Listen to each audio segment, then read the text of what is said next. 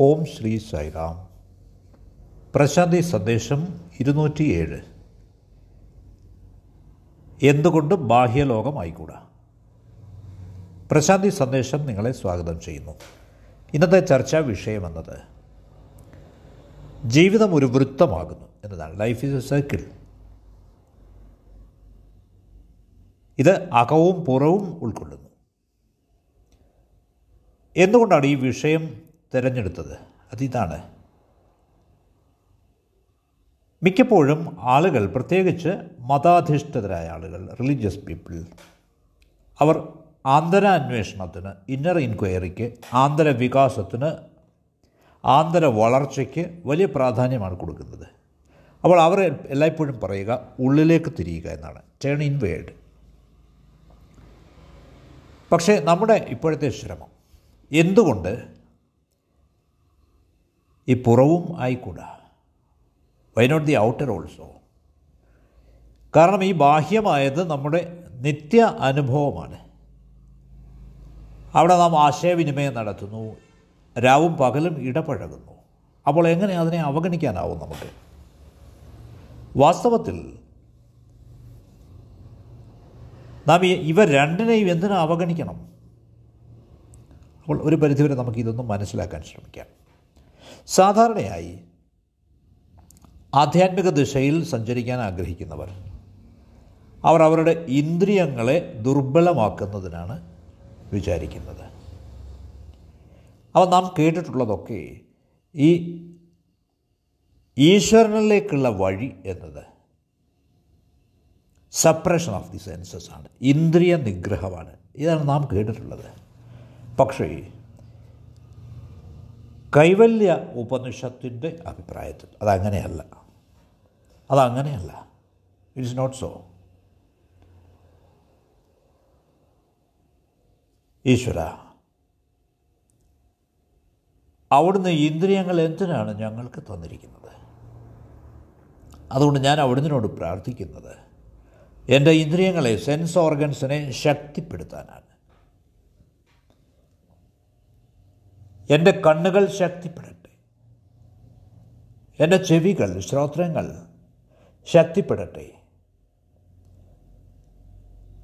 എന്റെ നാവ് ശക്തിപ്പെടട്ടെ. എന്റെ ഇന്ദ്രിയങ്ങൾ വികസിക്കട്ടെ പുഷ്ടിപ്പെടട്ടെ. ഇതാണ് കൈവല്യ ഉപനിഷത്തിന്റെ പ്രാർത്ഥന.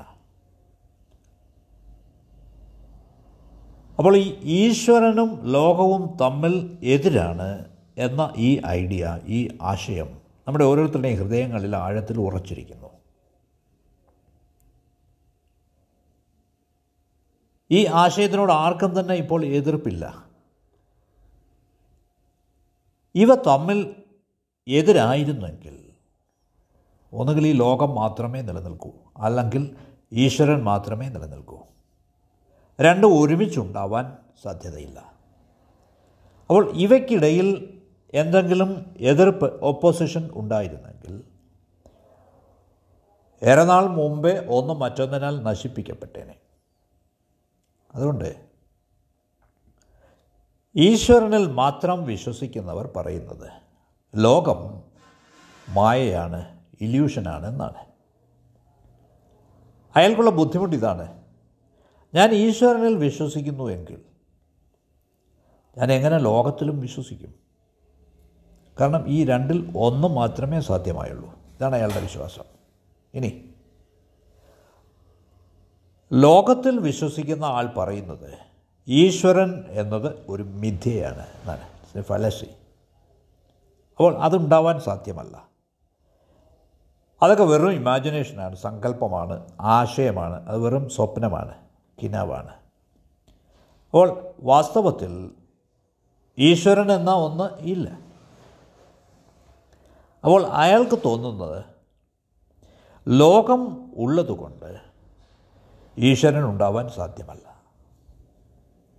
അപ്പോൾ ഈ രണ്ട് കൂട്ടരും ആഴത്തിൽ വിശ്വസിക്കുന്നത് ഇവയ്ക്കിടയിൽ വൈരുദ്ധ്യമുണ്ടെന്നാണ് കോൺട്രഡിക്ഷൻ ഉണ്ടെന്നാണ്. അതുകൊണ്ട് ഇതിലേതെങ്കിലും ഒന്ന് മാത്രമേ ഉണ്ടാവാൻ സാധ്യതയുള്ളൂ. അല്ലെങ്കിൽ ജീവിതം അസാധ്യമാവും. ഇങ്ങനെയാണ് അവർ വിശ്വസിക്കുന്നത്. പക്ഷേ ഈ ഋഷി പറയുന്നത് മറ്റൊന്നാണ്. ഈശ്വരനും ലോകവും പരസ്പര വിരുദ്ധമാണ് എന്ന് ഈ ഋഷി വിശ്വസിക്കുന്നില്ല. അപ്പോൾ ഇതേപ്പറ്റി വളരെ വ്യക്തത വേണം നമുക്ക്. The world and the divine ഈ ലോകവും ഈശ്വരനും അവ പരസ്പരം വിരുദ്ധങ്ങളല്ല. അവൾ ഇന്ദ്രിയങ്ങളും ആത്മാവും പരസ്പരം വിരുദ്ധമാണെന്ന് ഈ ഋഷി വിശ്വസിക്കുന്നില്ല. ഈ ഋഷി പരമമായ സാക്ഷാത്കാരം അന്വേഷിക്കുമ്പോഴും തേടുമ്പോഴും തന്റെ യാത്ര തുടങ്ങുന്നത് തന്റെ ഇന്ദ്രിയങ്ങളെ ശക്തിപ്പെടുത്തണേ എന്ന് പ്രാർത്ഥിച്ചുകൊണ്ടാണ്. അങ്ങനെയാണ്. ഈ ഋഷി ഈ കവി കൈവല്യ ഉപനിഷത്തിന്റെ രചയിതാവ് പറയുന്നത് ഇത്തരം വൈരുദ്ധ്യങ്ങളൊന്നും ഇല്ല എന്നാണ്. ഇങ്ങനെയുള്ള വൈരുദ്ധ്യങ്ങൾ ഉണ്ടാവാനിടയില്ല. അതിന് സാധ്യതയില്ല. അത് സാധ്യമല്ല. വൈരുദ്ധ്യങ്ങളെപ്പറ്റി മറന്നേക്കുക. ദ്വൈതം പോലും ഇല്ല. നോട്ട് ഈവൻ എനി ഡ്യുവാലിറ്റി അപ്പോൾ ലോകവും ഈശ്വരനും രണ്ട് കാര്യങ്ങളല്ല. നമ്മുടെ ഇന്ദ്രിയങ്ങളെ കൊണ്ട് ഗ്രഹിക്കാനാവുന്ന ഈശ്വരൻ. അതിനെയാണ് നമ്മൾ ലോകമെന്ന് വിളിക്കുന്നത്. നമ്മുടെ ഇന്ദ്രിയങ്ങളുടെ പരിധിയിൽ വരാത്ത ഈശ്വരൻ. അതിനെ നാം ഈശ്വരൻ എന്ന് വിളിക്കുന്നു. ദ ഡിവൈൻ അപ്പോൾ ഈ ഋഷി പറയുന്നത് ഇത് വളരെ ശ്രദ്ധേയമായ വളരെ അപൂർവമായ ഒരു പ്രാർത്ഥനയാണിത്. അവിടുന്ന് പറയുന്നത്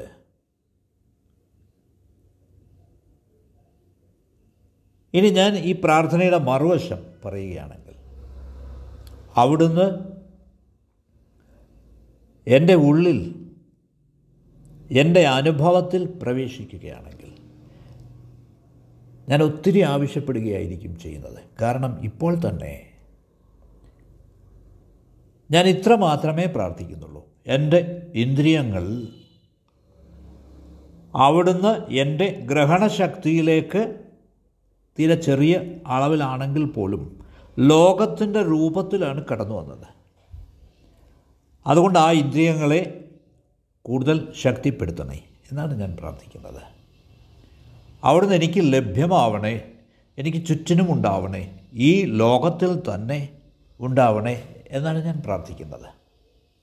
അപ്പോൾ ഞാൻ പ്രാർത്ഥിക്കുന്നത് എന്റെ കണ്ണുകൾ കുറെ കൂടി ശക്തമാവണേ എന്നാണ്. കാരണം ഞാനൊരു വൃക്ഷത്തെ കാണുമ്പോൾ ഞാൻ ആ വൃക്ഷത്തെ മാത്രമല്ല കാണേണ്ടത്. അവിടുന്ന് അതിൽ സ്പന്ദിക്കുന്നതായി എന്റെ ഉള്ളിൽ വികസിക്കുന്നതായി വളരുന്നതായി ഞാൻ ദർശിക്കണം. എന്റെ ചെവികൾ ആരെങ്കിലും സംസാരിക്കുന്നത് കേൾക്കുമ്പോൾ ഞാൻ പ്രാർത്ഥിക്കുന്നത് ഈ വാക്കുകൾ കേൾക്കുക മാത്രമല്ല വായിൽ നിന്ന് വരുന്ന ഈ വാക്കുകൾ കേൾക്കുക മാത്രമല്ല.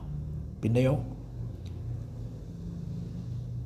ആ വാക്കുകൾക്ക് അതീതമായ മൗനത്തെയും ഞാൻ കേൾക്കണം. എന്റെ കരങ്ങൾ ആരെയെങ്കിലും സ്പർശിക്കുമ്പോൾ ശരീരത്തെ സ്പർശിക്കുന്നത് കൂടാതെ എന്റെ വിരലുകൾ ആ ശരീരത്തിനുള്ളിൽ ഒളിഞ്ഞിരിക്കുന്ന ആ പരമാത്മാവിനെ കൂടി ഈശ്വരനെ കൂടി സ്പർശിക്കണം. അപ്പോൾ ഇതിനു വേണ്ടി എന്റെ ഇന്ദ്രിയങ്ങളെ ശക്തിപ്പെടുത്തണേ എന്റെ ഇന്ദ്രിയങ്ങളെ പുഷ്ടിപ്പെടുത്തണേ ഇതാണ് പ്രാർത്ഥന. അപ്പോൾ ഇത് വളരെ അദൃഷ്ടപൂർവമായ ഒരു കാഴ്ചപ്പാടാണ്. ഇക്കാലത്ത് മനഃശാസ്ത്രജ്ഞന്മാർ സൈക്കോളജിസ്റ്റ് ഈ കാഴ്ചപ്പാടിനെ പിന്താങ്ങുന്നുണ്ട്. അവർ പറയുന്നത് ഒരു മനുഷ്യന്റെ ഇന്ദ്രിയങ്ങൾ കൂടുതൽ കൂടുതൽ സെൻസിറ്റീവ് ആവും തോറും സംവേദനക്ഷമമാവും തോറും. അവർക്ക് അവരുടെ അഗാധമായ യാഥാർത്ഥ്യത്തെപ്പറ്റി ജീവിതത്തിലെ ജീവിതത്തിൽ ഒളിച്ചിരിക്കുന്ന ആ അഗാധമായ ഉണ്മയെപ്പറ്റിയുള്ള ഒളിനോട്ടം ഗ്ലിംസ് കിട്ടുമെന്നാണ് അങ്ങനെയുള്ള ആളുകൾക്ക്. അത് അനുഭവിക്കാനാവും അവർക്ക്. അപ്പോൾ ഇന്ദ്രിയങ്ങളെ നിഗ്രഹിക്കുന്നത് വഴി നിങ്ങൾ ചെയ്യുന്നത് ഈ ലോകത്തിന്റെ ശത്രുക്കളാവുകയാണ് നിങ്ങൾ. അത് നിങ്ങൾ ഈശ്വരനോട് പറയുകയാണ്. ഞാൻ എത്രമാത്രം ശ്രമിച്ചിട്ടും ഈ ലോകത്തിൽ അവിടുന്നതിനെ കാണാൻ എനിക്ക് ദർശിക്കാൻ എനിക്ക് പറ്റുന്നില്ല. അപ്പോൾ നിങ്ങളുടെ കണ്ണുകൾ നിങ്ങൾ കുത്തിപ്പൊട്ടിക്കുമ്പോൾ നിങ്ങളുടെ ശ്രവണം നിങ്ങൾ ഇല്ലാതാക്കുകയാണ്. നിങ്ങളുടെ കണ്ണുകളെ നിങ്ങൾ നിങ്ങൾ നിങ്ങളെ അന്ധനാക്കുകയാണ്. നിങ്ങൾ നിങ്ങളുടെ എല്ലാ ഇന്ദ്രിയങ്ങളെയും ദുർബലവും ശക്തിഹീനവുമാക്കുകയാണ്. അവയെ ഉണക്കുകയാണ്. എന്നിട്ട് നിങ്ങൾ നിങ്ങളുടെ ഉള്ളിലുള്ള ഈശ്വരനെ തേടുകയാണ്. ഇത് വലിയൊരു പിശകല്ലേ? അതെ. പക്ഷെ ഇതേപ്പറ്റി കുറേ കൂടി മനസ്സിലാക്കാൻ ശ്രമിക്കുക. പുറം ലോകത്ത് നിങ്ങൾക്ക് കിട്ടാത്തത് വളരെ എളുപ്പം കിട്ടുമാകുമായിരുന്ന അതിനെ നിങ്ങൾക്ക് ഉള്ളിൽ കിട്ടുമോ? ലഭിക്കുമോ? തന്നെയുമല്ല. ഈ അകവും പുറവുമെന്ന് നിങ്ങൾ വിഭജിക്കുന്നത് ശരിക്കും രണ്ടാണോ?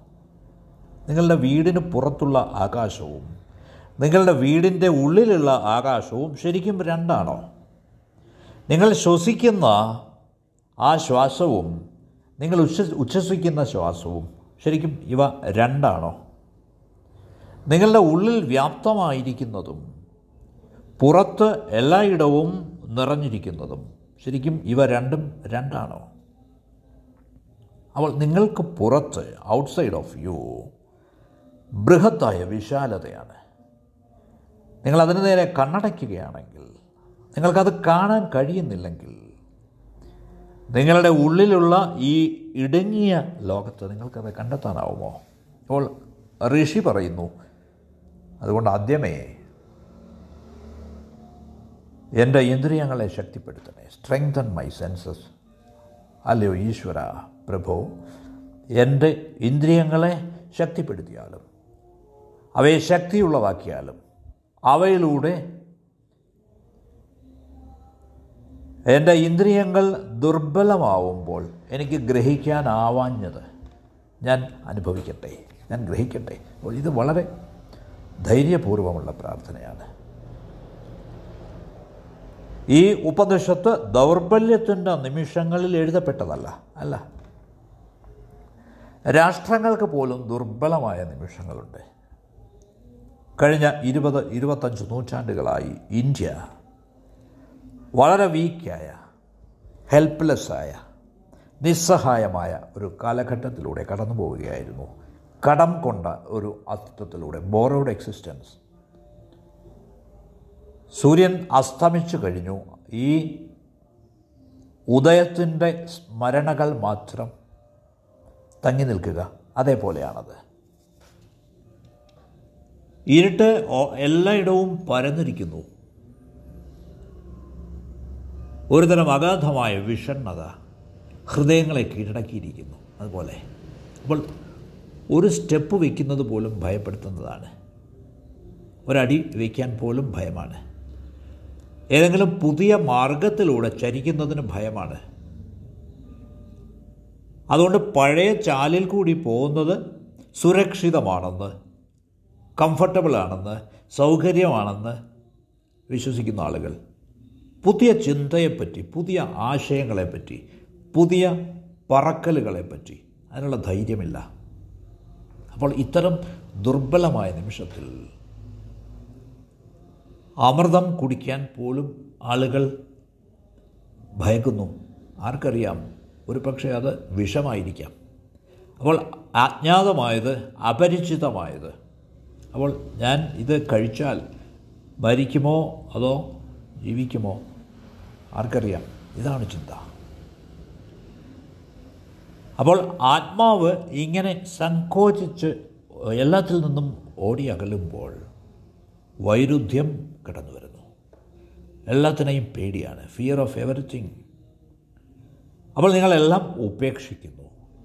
ഓരോന്നിൽ നിന്നും നിങ്ങൾ രക്ഷപ്പെടുന്നു. ഈ രക്ഷപ്പെടലിൽ തിരസ്കാരത്തിൽ ആത്മാവ് ദ സോൾ ഷ്രിങ്സ് ചുരുങ്ങുന്നു സങ്കോചിക്കുന്നു. അതുകൊണ്ട് ഇക്കാര്യങ്ങളെപ്പറ്റി നമുക്ക് നല്ല വ്യക്തതയുണ്ടാവണം. ഈ ഉപനിഷത്തിന്റെ ഋഷി പുറമേ നിന്നാണ് തുടങ്ങുന്നത്. സ്റ്റാർട്ടിങ് ഫ്രം ദി ഔട്ടർ ബാഹ്യമായതിൽ നിന്ന്. ഈ ബാഹ്യമായതിൽ നിന്ന് ആരംഭിക്കാൻ മറ്റു കാരണങ്ങളുമുണ്ട്. അതിൽ ഏറ്റവും ആദ്യത്തേത് മനുഷ്യൻ സ്വാഭാവികമായി പ്രകൃതിയ ഒരു എക്സ്ട്രാവർട്ടാണ് ബഹിർമുഖനാണ്. അവൾ മനുഷ്യൻ ഇപ്പോൾ സ്വാഭാവികമായി എവിടെയാണോ അവിടെ നിന്ന് തുടങ്ങുന്നത് കുറേ കൂടി നല്ലതാണ്. അത് സ്വാഭാവികമായി സംഭവിക്കുന്നതിനെ എന്തിന് ഒരു സ്പിരിച്വൽ ഡിസിപ്ലിനായി ആധ്യാത്മിക നിഷ്ഠയായി പരിവർത്തനം ചെയ്യണം? ഈ ആധ്യാത്മിക ചര്യ സ്വാഭാവിക പ്രകൃത്യ ഉള്ളത് എന്തുകൊണ്ടായിക്കൂടാ? എന്താണെന്ന് എന്തുകൊണ്ടാണ് നാം ഈ അൺനാച്ചുറൽ അസ്വാഭാവികമായതിനെ പിന്താങ്ങുന്നത് അനുകൂലിക്കുന്നത്? കാരണം ഈ ഇന്ദ്രിയങ്ങൾ നേരത്തെ തന്നെ അനുഭവിച്ചുകൊണ്ടിരിക്കുകയാണ്. അപ്പോൾ ഈ ഇന്ദ്രിയങ്ങൾ ആഴത്തിൽ കാണണം എന്ന് നമുക്ക് അദൃശ്യമായതുപോലും ദൃശ്യമായി തീരണമെന്ന് എന്തുകൊണ്ട് പ്രാർത്ഥിച്ചുകൂടാ? ചെവികൾ ശ്രോത്രങ്ങൾ നേരെ തന്നെ കേട്ടുകൊണ്ടിരിക്കുകയാണ്.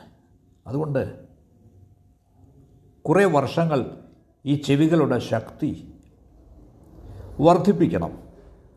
അപ്പോൾ നാം ഇതേവരെ കേട്ടിട്ടില്ലാത്തത് കേൾക്കത്തക്ക വിധം ഇവയെ ശക്തിപ്പെടുത്തണേ എന്നെന്തുകൊണ്ട് പ്രാർത്ഥിച്ചുകൂടാ? കാരണം ഒളിഞ്ഞിരിക്കുന്നത് അപ്രകടിതമായത് സൂക്ഷ്മമായത് കേൾക്കത്തക്ക വിധം. നിങ്ങളുടെ കാഴ്ചയുടെ തെളിമ ക്ലാരിറ്റി ഓഫ് യുവർ സീയിങ് അത്രമേൽ സെൻസിറ്റീവ് ആക്കണം അത്രമേൽ ലോലമാക്കണം അത്രമേൽ കൂർത്തതാക്കണം. കാരണം നിരാകാരമായതിന്റെ മിന്നൊളി ഗ്ലിംസസ് അവയിലൂടെ നിങ്ങൾക്ക് ലഭിക്കണം. അങ്ങനെ എന്തുകൊണ്ട് പ്രാർത്ഥിച്ചുകൂടാ? അവൾ മനുഷ്യൻ സ്വാഭാവികമായി പ്രകൃതിയ എവിടെ നിൽക്കുന്നോ അവിടെ നിന്ന് എന്തുകൊണ്ട് തുടങ്ങിക്കൂടാ? മനുഷ്യ പ്രകൃതത്തിൽ നേച്ചർ ഓഫ് മാൻ അവിടെ നിന്ന് എന്തുകൊണ്ട് ആരംഭിച്ചുകൂടാ? അപ്പോൾ ഉപനിഷത്തുകൾ വളരെ നാച്ചുറലാണ് വളരെ സിമ്പിളാണ് പ്രകൃത്യ ഉള്ളതാണ്. വളരെ ലളിതമാണ്. സ്വാഭാവികമാവാത്തത് അല്ലെങ്കിൽ വളരെ സങ്കീർണമായതിനെപ്പറ്റി അവ ഒരിക്കലും പറയില്ല. അപ്പോൾ അനാവശ്യമായി ആവശ്യമൊന്നുമില്ലാതെ മനുഷ്യൻ അവൻ ഇപ്പോൾ ആരാണോ അതല്ലാതായി തീരണം എന്നൊരിക്കലും അവയ്ക്ക് താല്പര്യമില്ല. അങ്ങനെ പറയുന്നത്. മനുഷ്യൻ എന്താണോ അതേപടിയാണ് ഉപനിഷത്തുകൾക്ക് അവൻ സ്വീകാര്യനായിരിക്കുന്നത്. അപ്പോൾ ഈ നിരന്തരത്വത്തിൽ അവനെ സ്ഫുടം ചെയ്യപ്പെടാൻ കഴിയും. ഹി ക്യാൻ ബി റിഫൈൻഡ് അപ്പോൾ ഒരു ശില ഒരു കല്ല് രത്നമല്ലാത്തത് കൊണ്ട് അത് ദൂരെ എറിയണം എന്ന് ഉപനിഷത്തുകൾ ഒരിക്കലും പറയില്ല. അവ പറയുന്നത് ഈ ശിലയെ ഈ ശിലാഖണ്ഡത്തെ ശുദ്ധി ചെയ്യാനാണ് സ്ഫുടം ചെയ്യാനാണ് അതിനെ വൃത്തിയാക്കാനാണ് അതിനെ പോളിഷ് ചെയ്യാനാണ്. അപ്പോൾ അത് ഡയമണ്ട് രത്നമായി തീരും കാരണം ഈ രത്നം ഈ കല്ലിൽ ഒളിച്ചിരിപ്പുണ്ട്. അത് അപ്രകടിതമാണ് അൺമാനിഫെസ്റ്റാണ് അപ്പോൾ ഇന്ന് ഒരു കല്ലായി കാണപ്പെടുന്നത് പോളിഷ് ചെയ്യപ്പെട്ടാൽ നാളെ ഒരു വജ്രമായി തീരാം അപ്പോൾ അതിനെ ദൂരെ എറിയരുത്. ഡോൺ ത്രോ അവേ അതിനെ പരിവർത്തനം ചെയ്യുക. അതിനെ രൂപാന്തരപ്പെടുത്തുക. ട്രാൻസ്മ്യൂട്ടിറ്റ് അപ്പോൾ മനുഷ്യൻ അവന്റെ സെൻസസിൽ ഇന്ദ്രിയങ്ങളുടെ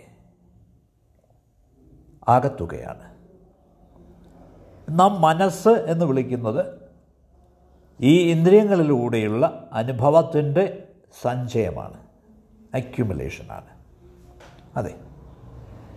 നിങ്ങൾ നിങ്ങളുടെ ഉള്ളിലേക്ക് നോക്കിയാൽ നിങ്ങൾക്കുള്ള മനസ്സ് എങ്ങനെയാണെന്ന് പരിശോധിച്ചാൽ